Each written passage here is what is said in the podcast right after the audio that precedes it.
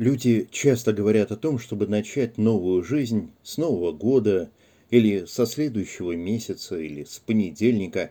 Часто в таких разговорах есть горькая ирония.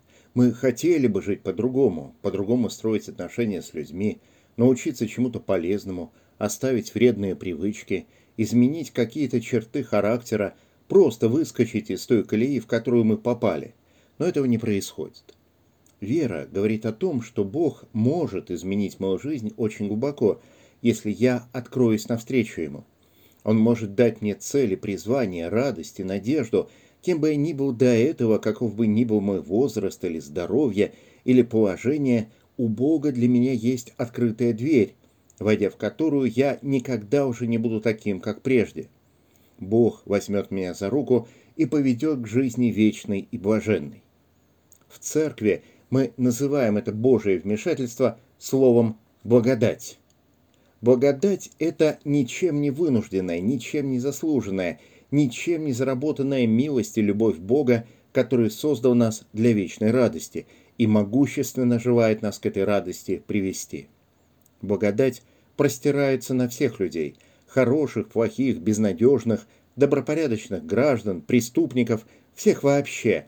Никто не отвержен заранее – Любой человек может обратиться и довериться Богу, войти в раскрытую для него дверь спасения. Тогда наши прошлые грехи будут прощены, и Бог изменит нас, как Он изменил уже множество других людей. Я говорил с бывшими преступниками, которые обратились в тюрьме и стали почтенными законопослушными гражданами, с алкоголиками, которые освободились от своего порока – с людьми, жизнь которых катилась под откос, и они ничего не могли с этим поделать, пока не обратились к Богу, который дал им новую жизнь. Это не значит, что они стиснули зубы, собрались силами и вырвались из своей старой колеи. Многие из них пытались и безуспешно. Это значит, что они обратились к Богу, который давно протягивал к ним руку, а они все не замечали. И Бог вытащил их к другой жизни. Это результат сверхъестественного вмешательства. Спасение вошло в их жизнь, когда они приняли решение обратиться к Богу.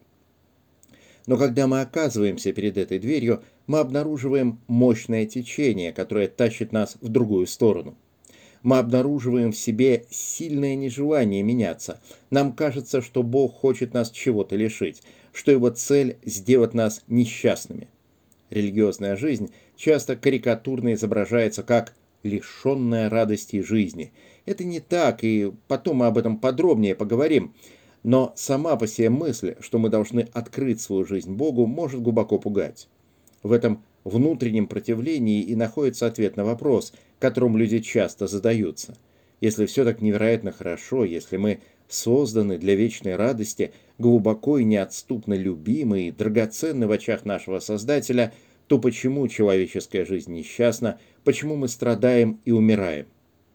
Потому что мы противимся Богу, мы выбираем не Его, а свои собственные пути в жизни и постоянно пытаемся найти счастье где-то вне и помимо Его. Мы обращаемся с собой как с врагами, сами себя терзаем и губим.